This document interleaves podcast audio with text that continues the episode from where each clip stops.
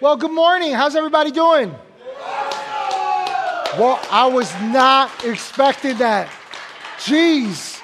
I, am I in the right church? No, I'm, I'm in the right church. You're the right people. Praise God. It's so good to see you all. Your excitement is uh, amazing. Um, and you know what? There's nothing wrong. Everything's right when you're excited about God. When you're excited about God's word. How many of you know that love and truth are essential for any relationship. You know that, right? You do know that? You understand the power of love and truth in a relationship? That in a relationship, uh, in a marriage, uh, a relationship with your children, truth and love plays a big part. And truth and love also plays a big part in understanding and walking in a relationship with God. Uh, last week, we started a new series entitled Love Made a Way. And last week we simply learned this that God made a way for us through Jesus. Right? We learned that God made a way for us through Jesus. And we learned that from John 3 16 and 17. Now, I'm not going to get into that scripture, but simply put, the scripture alludes to the fact that when God approached the entire world, he gave his one and only Son. Right? He loved the world so much that he gave. And what he gave was his son as a sacrifice for us. Verse 17 goes on to tell us that we that he did not send his son into the world to condemn us, but to save us. And so God did not send Jesus, God did not come in the form of a man to this world to point fingers, to put people down, to give religious uh, activity and rules. That's not how God operates. God operates according to two things grace and truth. I want to show you something about God's love and how God operates in every regard according to his love. Let's turn our Bibles real quick to Psalm uh, chapter 136, and we're going we're to look at verses 4 through 13. Psalm 136, verses 4 through 13. Now, I could read this whole chapter, but I'm just, I'm just going to read these select few verses. And watch what it says. It says, Give thanks to him who alone does mighty miracles. It says, His faithful love endures forever. Now, I know for some of us, we're using our Bibles, and maybe in certain translations, it says, His mercy. But that word mercy there literally speaks of God's loving kindness. That's what it's talking about. And so, verse 5 says, Give thanks to him who made the heavens so skillfully. His faithful love or his loving kindness endures forever. Give thanks to him who placed the earth among the waters. His faithful love endures forever. Give thanks to him who made the heavenly lights. His faithful love endures forever the sun to rule the day, his faithful love endures forever. And the moon and the stars to rule the night, his faithful love endures forever. Give thanks to him who killed the firstborn of Egypt, his faithful love endures forever. He brought Israel out of Egypt, his faithful love endures forever. He acted with a strong hand and powerful arm. His faithful love endures forever. Give thanks to him who parted the Red Sea. His faithful love endures forever. If you read the rest of these verses, what you'll find is that it's a song. A psalm is a song, but the song literally illustrates something. God did amazing things, but the means by which He did it and the motivation behind everything that God created and does is His faithful love, His loving kindness. In everything, love was behind every action that God took. Everything that God has done is synonymous with His love. Why is that important? Because if we can't understand the depth, the height, the width, the length of His love, we can't understand a relationship with God. We can't live according to the promises of God. We can't live in confidence you know, there's one thing that is true whether you believe in Jesus or you don't believe in Jesus. If you don't understand how great God's love is, you will struggle with a relationship with God. You'll struggle with understanding that God truly did mean what he said about sin, that he separated it from as far as the east is from the west, that he's made you as white as snow. If we can't understand love, the love of God. I'm not talking about the love that we've experienced. I'm not talking about the love of a spouse. How many of you know, husbands and wives, that as much as you love your spouse and as much as they love you, their love will fail at one point or another? It will. but we have a greater love, the love of God. Tidbit, not even in my notes, but just to encourage you as, as couples, as married couples, let me just say this to you. Do not depend on your spouse for love. I'm not saying that they shouldn't love you. I'm not saying that, I'm not saying that there shouldn't be an expression of love, but your love tank, your sense of, of uh, affirmation and affection and identity and esteem and all those things that love bring into our lives cannot solely come from your spouse. It must come from God. Amen. That was free, by the way. Amen. So let's move right along. But I want you to notice that everything that God does happens by His love. Everything that God does happens by His love. His forgiveness happens by His love. His provision happens by His love. His instruction in His word happens by His love. Us overcoming fear happens by His love. And so, thus, we understand this. We looked at this last week in John 14, verse 6, that Jesus said, I am the way and the truth and the life. No one comes to the Father except through me. And why is that such a powerful statement? Because God is love. And if we're to receive and embrace and walk in God's love, if we're to understand the measure of how much God gave for us and what God is calling us to, it starts with a clarity and understanding of God's love. I remember a few years back, I read a book um, while I was in college, uh, just getting started. And uh, it was a book that was given to us to read, and, and it was an extracurricular reading, and we got some extra credit for it. But it was a book called The Road Less Traveled. Now, let me just stop right there. I am not going to be preaching from that book today. I'm just making a point. But that book, The Road Less Traveled, basically what it, highlighted two things. It highlighted that uh, humanity as a whole has a tendency to follow after the easier paths of life. How many of you like shortcuts? Oh, come on, you know what I'm talking about. You cut through neighborhoods to get to different places, right? We, we, we, we like shortcuts. The easiest way is the best way, right? That's how we want it. But the premise of this book is this that in life, if we shy away from those things that might seem harder or somehow might intimidate us, if we shy away from those things, we won't discover easier paths in life. We won't discover greater results. If you shortchange yourself in that way, you won't get to greater things in life. And I share that with you because the grace of God and the truth of God is like this road. Many people prefer not to travel it.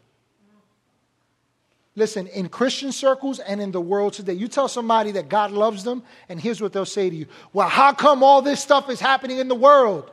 How come I lost my mom? How come I lost my spouse? How, how come I'm dealing with the sickness? And we pawn things on God. And what we fail to realize is that it's not God. Jeremiah 29 11 says this. The Lord woke me up with this a couple of days ago in the middle of the night. He was talking to me personally about something. I'm not going to go there, but I love what the scripture says. He says, I know the plans I have for you. I know. That's what God says. He says, The plans that I have for you are plans to prosper you, not to harm you. That completely discredits a mindset that says, God did this to me. Yeah. Completely discredits it. God is not the author of your hurts. God is not the author of our, of our hangups. God is not the author of our sicknesses. God is not the author of, of our failed marriages. God is not the author of our mixed emotions. God is not the author of our depression. God is the author and finisher of our faith. And so, for many today, uh, whether you know Jesus or not, understanding how God's grace and God's truth pave a path for us is challenging.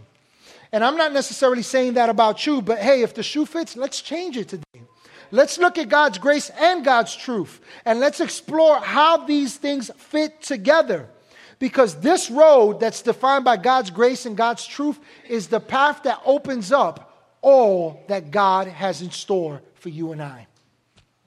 Let's turn in our Bibles real quick to John chapter 1, verses 1 through 5, and then we're going to look at verses 14 and 16 and 17. But John chapter 1, uh, starting at verses 1 through 5, and I'm just going to tell you the theme, the person that the scriptures are referring to here is Jesus. It's Jesus. And so it says, In the beginning was the Word. That's Jesus. He says, In the beginning was the Word, and the Word was with God, and the Word was God. He was in the beginning with God all things were made through him, and without him, nothing that was made was made. In him was life, and the life was the light of men.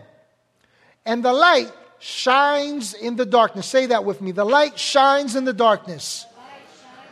And that darkness did not comprehend it. Let's jump over to verse 14. And the Word became flesh and dwelt among us. And we beheld his glory, the glory as the only begotten of the Father, full of grace and truth. So, what was Jesus full of? Grace and truth. Verse 16 and 17 goes on to say, And of his fullness we have all received. Stop right there. What fullness? What fullness is it that God wants you and I to partake of and understand and grasp? We just read it in verse 14 His grace and His truth. His grace and His truth. I'm going to say that again. His grace and His truth. Now, you may be wondering, what is grace and what is truth? We're going to talk about that in a second. But I want you to see that God wants us of His fullness. It says we have all received. Man. It says, of His fullness we have all received and it says, and grace for grace. You know what that's saying in the Greek language? It's saying grace and more grace. Grace and more grace. Verse 17 says, For the law was given through Moses. So that's religion. That's the rules that we were conditioned to. That's what we were taught in church. Listen, most churches today that claim Christ, in, in most of the Christian world today, here's what we understand relationship with God would be. Thou shalt not do this, and thou shalt not do that, and thou shalt not do this. How many of you know that you can't keep not one of those thou shalt nots? At one point or another, we drop the ball. And according to scripture, what it says is if you fail at one, if you fall short at one, you broke them all. Thus, why we needed a Savior. Thus, why God came. Thus, why Jesus came, full of grace and truth. Thus, why Jesus said, I did not come to break the law, but to fulfill it. And so, what we see is that in Jesus, he fulfilled all that the law required, all that came through Moses. So, verse 17, for the law was given through Moses, but watch this, but grace and truth, say this with me grace and truth came through Jesus Christ. Grace and truth came through Jesus Christ. I want you to imagine, in light of these scriptures that we just read, I want you to imagine what it would be like to live in a state of complete darkness. I want you to envision life without lights, life without the ability to see and find your way through. Right? All you know in this life is trying to feel your way through everything, stumbling along, ending up in places you never intended to be. And then all of a sudden, the lights come on all of a sudden, where you once were used to not seeing, now your eyes are beginning to adjust and, and you begin to see, well, there's what I've been tripping over the whole time. There's, there, there's the path that I've been trying to find all the time to get to this place. Ladies and gentlemen, that is exactly the case for anyone who comes to know Jesus. Notice that the scriptures say is that in him is the light of life. Right? And it says that the darkness did not know the light. At one point, that's where we were. And if you don't know Jesus, listen, I say this with all due respect, that's where you are right now. While you're trying to figure out life and trying to, you know, make it your own way, how many of us know that every time we try to make things happen our own way, they don't quite end up the way we want them to? See, life without God doesn't make much sense. And so according to these verses, what I want you to see is that this path, this love that God made a way with for our lives, has two key components to it it's understanding God's grace and God's truth.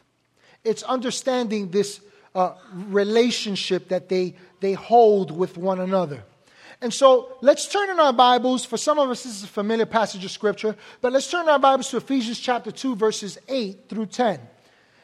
And it starts off in verse 8 for by grace.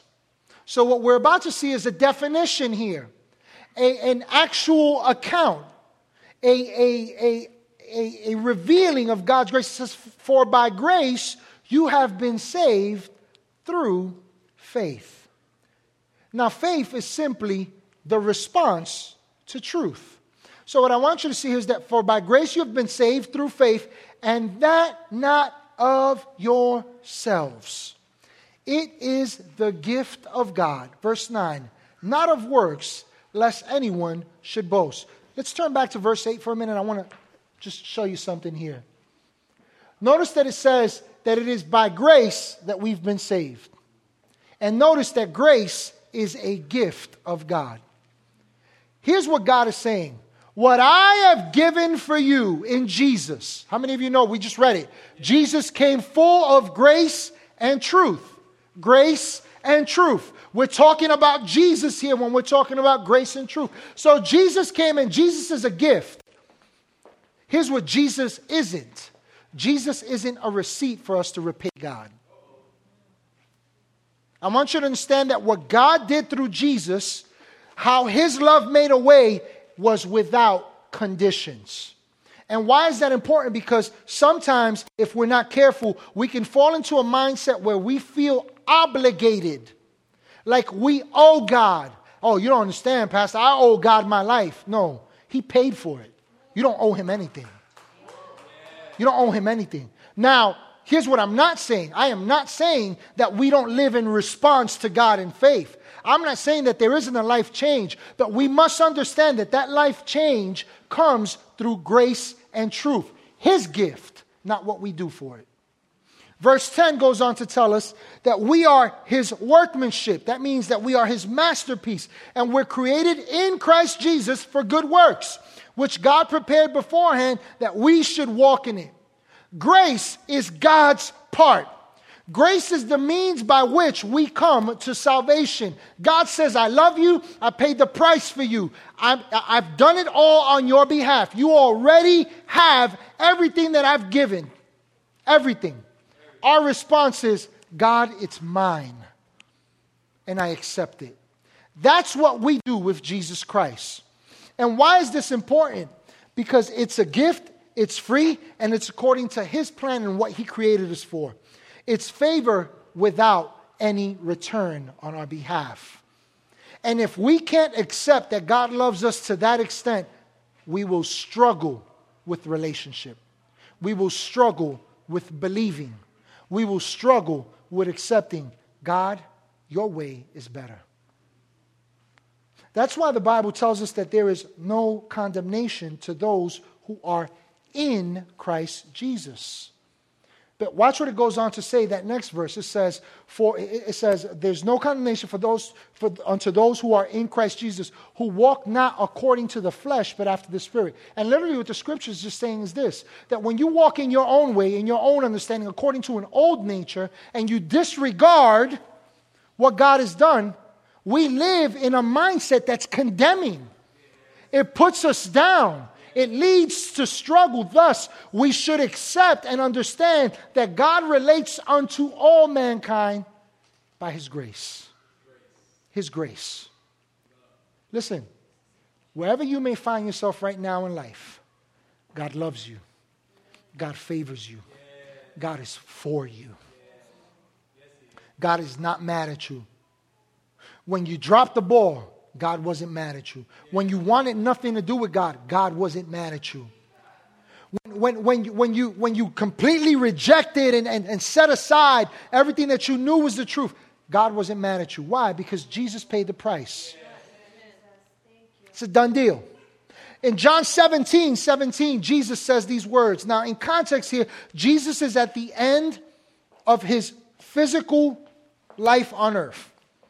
He's praying in the Mount Gethsemane and he's, he's praying for his disciples. And, and, and, and we read there his love expressed, his compassion, his care for them. He prays for them. He says, Father, I'm not praying that you take them out of the world, but that you keep them from the evil one. And then he goes on to say in John 17, 17, sanctify them. All he's saying is set them apart. But watch how? By your truth. Your word is truth. See, truth sets us aside unto better things. How many of you know that truth really does keep you from error? Right? Truth keeps us from error. And so Jesus is literally praying for them. He's saying, set them apart by your truth. keep them in your truth. If you read that couple of verses before that, Jesus says, I've, I've given them everything you gave me.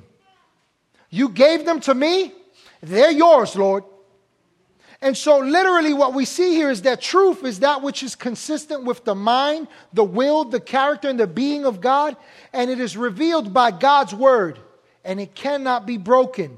When God revealed his complete truth, truth came as a person. Truth came and directly related to us. We saw that in John chapter 1. It says that the Word, the truth, Jesus, who came full of grace and truth, became flesh amongst us. So God related unto us. And so God's truth is revealed through Jesus. Me tell you why that's important.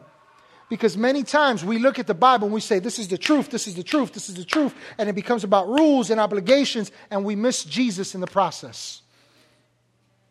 The entire truth of God's word points us to one thing Jesus. Jesus. Whenever you're reading your word, ask yourself this question What does this tell me about Jesus? What does this tell me about myself in light of Jesus? When you're reading the Old Testament and you're reading where it talks about uh, the, the first prophecy that he told Satan, You'll strike his heel and he will crush your head.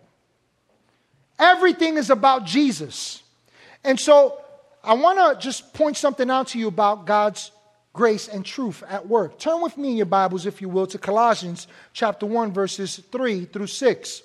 It says, We give thanks to the God and Father of our Lord Jesus Christ, praying always for you, since we have heard of your faith in Christ Jesus and of your love for all the saints. So, what I want you to see is that grace and truth, which is faith, the response, uh, uh, which is what faith is the response to, is they're working together. It says, because of the hope which is laid up for you in heaven, of which you heard before in the word of truth of the gospel. Verse 6, which has come to you, as it has also in all the world, and is bringing forth fruit. As it is also amongst you since the day you heard and knew. Listen closely. The grace of God in truth. What am I pointing out to you with these scriptures? Grace and truth go hand in hand.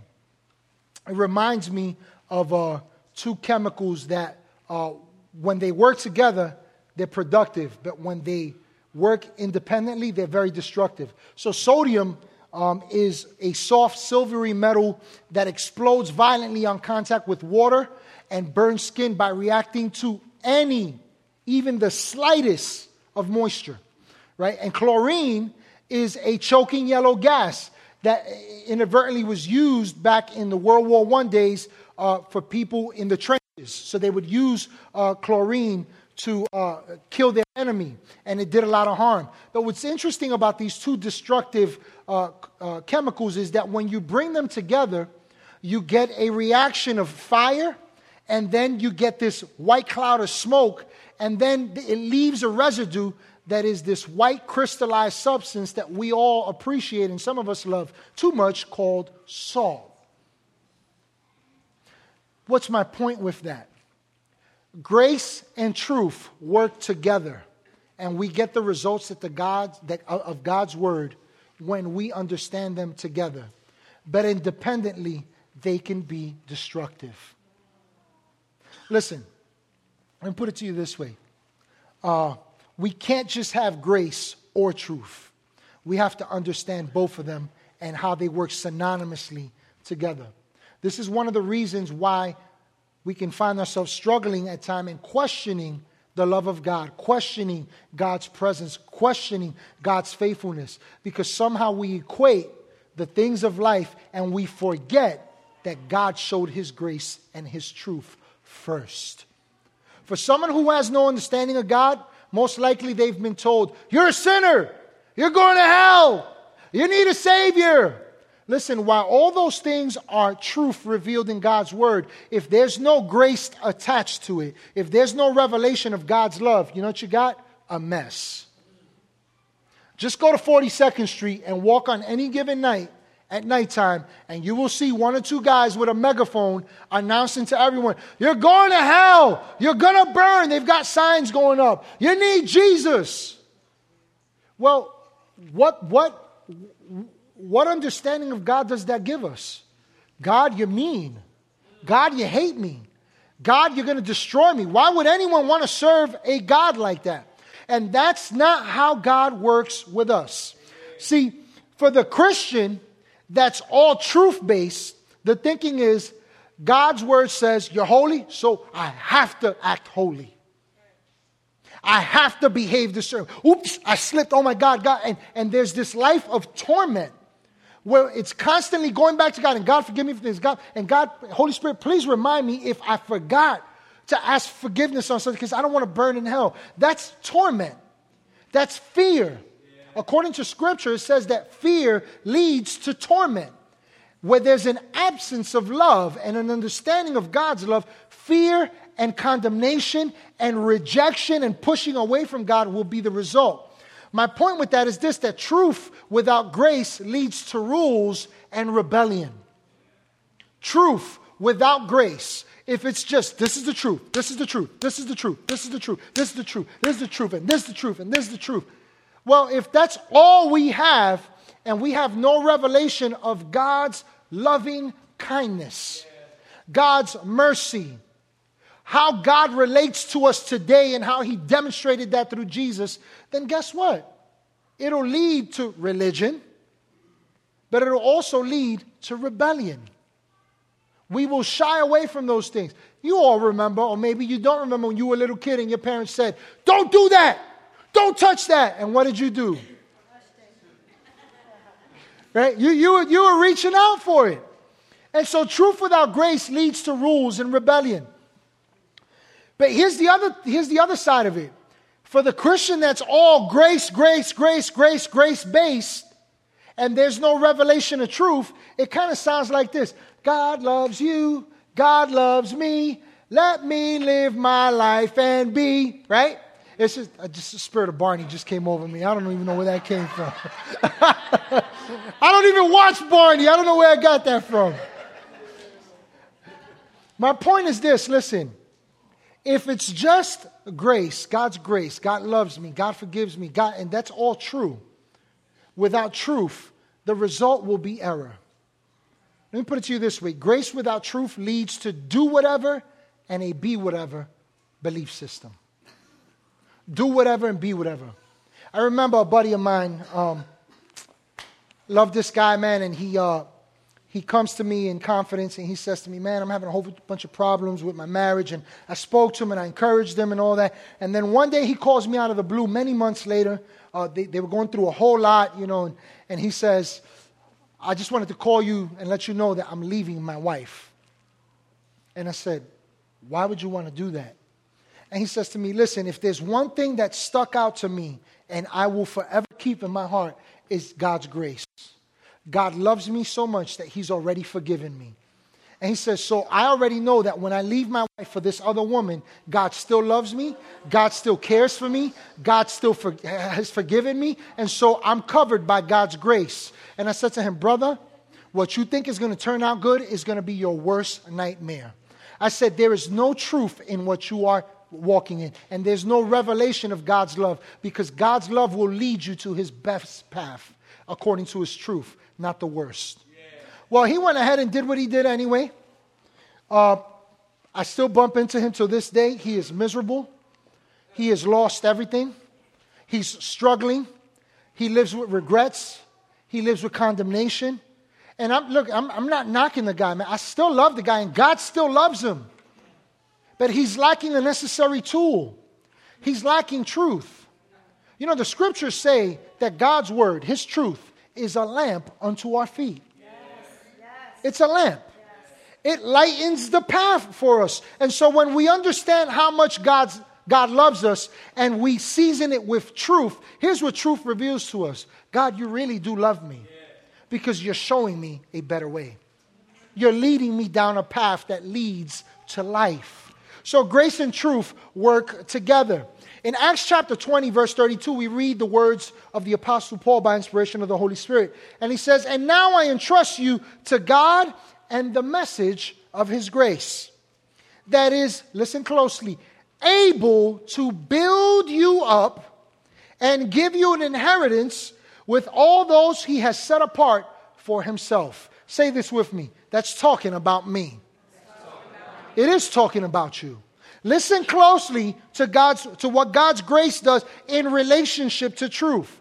Paul's praying for them and he's saying, "Listen, I'm praying that this truth that you've received, I'm entrusting you to it. I'm entrusting God, uh, I'm entrusting you to God because of this truth you've received."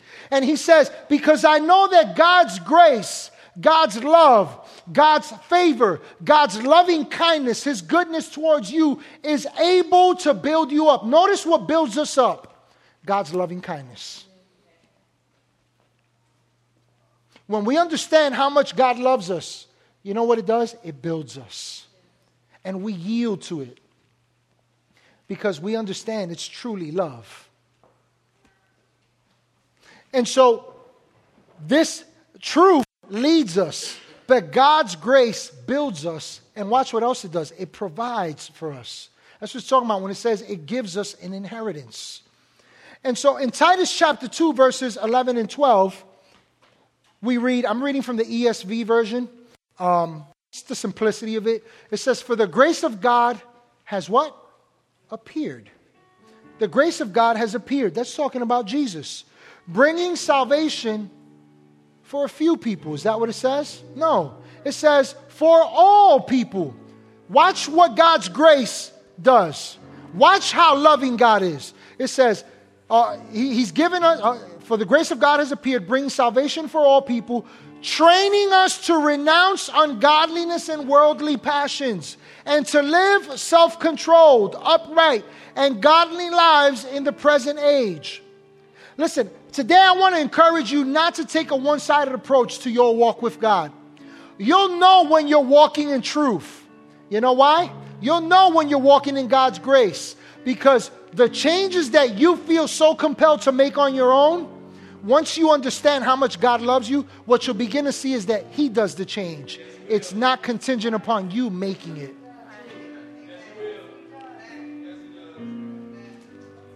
God is leading us.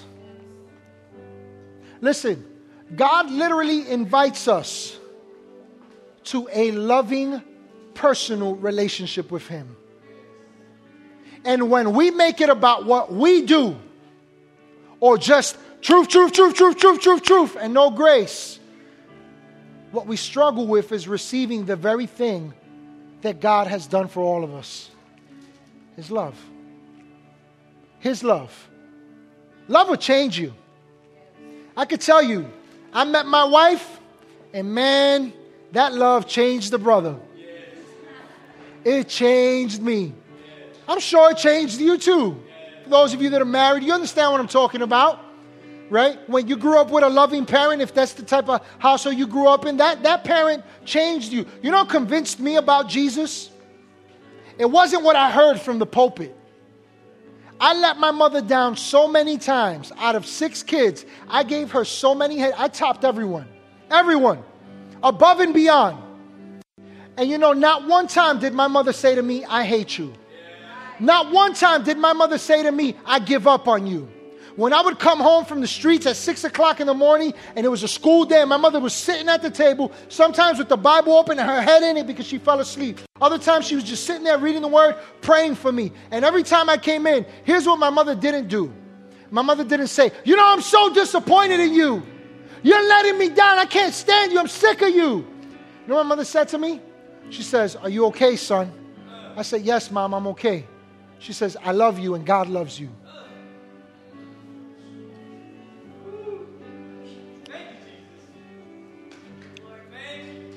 I can't tell you that my life changed all of a sudden right there. But those words still ring true in my heart and in my life. And when I was at my very worst, to hear this message God loves you. God is faithful even when you're unfaithful. God has provided forgiveness. God has a better way for your life. Listen, I began, when, when, when, I came back to church as a young adult, the very first message that I heard walking into the door was God's love. And for the very first time in over 12 years uh, at that point, I understood God, you love me, and God, your love has nothing to do with me, it has everything to do with you. That'll change your life.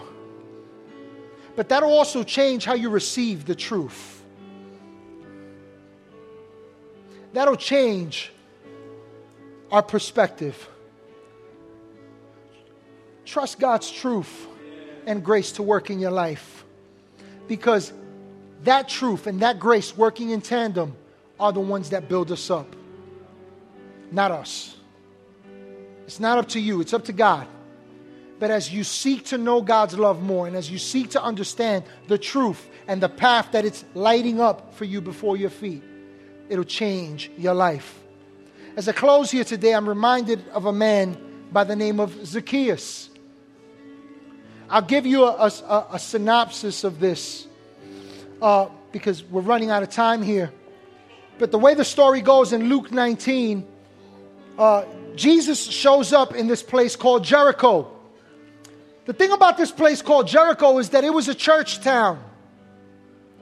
It was more church than the Bible Belt itself because Jericho is where uh, Israel's priests primarily resided. It was in Jericho that these priests lived. And so these priests, these people were people that served in the temple. They presented the offerings, they received the offerings, they prepared the sacrifices, they ministered the teachings according to the law. And so people went to Jericho, and that's where they went and they presented their sacrifices. And so it was a church city. The Bible says that Jesus shows up at this place, and when he shows up there, as he's walking by, this guy named Zacchaeus gets wind that Jesus is there. Let me read to you exactly what the Bible says about Zacchaeus in verse 2 of Luke 19. It says, There was a man there named Zacchaeus. He was the chief tax collector in the region, and he had become very rich. Thing about tax collectors in those days is that they were Jewish people that worked for the Roman Empire. Why, why is that important to understand? Because you were working for the enemy. You were working for the very empire that was oppressing us. What made it worse about tax collectors is that they not only collected the taxes due to Rome, but they collected their portion from the people as well. Under the guise of a threat that said, if you don't give me my portion, then I won't report your portion, and then you'll have to deal with Rome. And so I want you to get the verbiage here that the Holy Spirit uses in relation to Zacchaeus and his state. It says that he was the chief tax collector and he was very rich. You know what it's telling us? He was the chief crook amongst them all. Zacchaeus wasn't a good man. But this Zacchaeus, because he was shorter than most amongst the crowd, runs up as he sees Jesus and he sees the path that he's, and he climbs sycamore fig tree. And as he gets to this tree, he's looking over just to see Jesus. He's interested in Jesus. He's probably heard something about Jesus. He's probably curious as to what this message is and, and, and what Jesus is doing there. And so as Jesus is walking by, Jesus takes note of Zacchaeus. He sees Zacchaeus. Mind you, he's walking amongst a bunch of church religious people. And he says, Zacchaeus, Zacchaeus, come down from that tree. Today, this day, I have to come to your house. I need to sit and break bread with you. I need to spend some time with you. I want to be with you.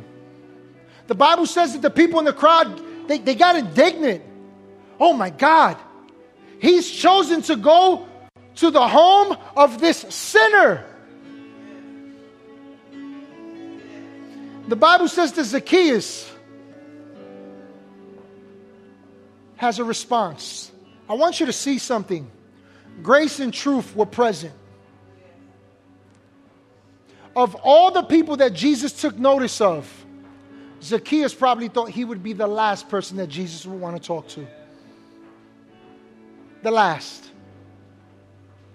And so that impact upon Zacchaeus must have done something because the Bible says that when the people voiced their, their, their concerns and, and, their, and their, uh, uh their, their complaint, that Zacchaeus says, I'll give half of all my wealth to the poor right now. And he says, and for anyone that I've cheated here, I know I just cheated you and I cheated you and I cheated you, I will give up to four times more than what I took from you. The Bible says this in Luke chapter 19 that Jesus responded in verse 9. Notice what the Bible says Jesus responded. Zacchaeus has an encounter with grace and truth. He sees and understands you're interested in me. Out of all people that you would want to talk to, that you would want to be with, you want to be with me. And the Bible says that Jesus responded. And he says, Salvation has come to this home today. Listen closely. We can't have personal salvation without a revelation of truth. And at that moment, Jesus says, Salvation has come to this home, for this man has shown himself to be a true son of Abraham. For the Son of Man came to seek and save those who are lost. Listen closely, ladies and gentlemen. Today, I want to encourage you with a thought. I want to close with this point. Take this road that's less traveled. Take God's grace and God's truth and let it define a path that leads you according to God's love. It'll change.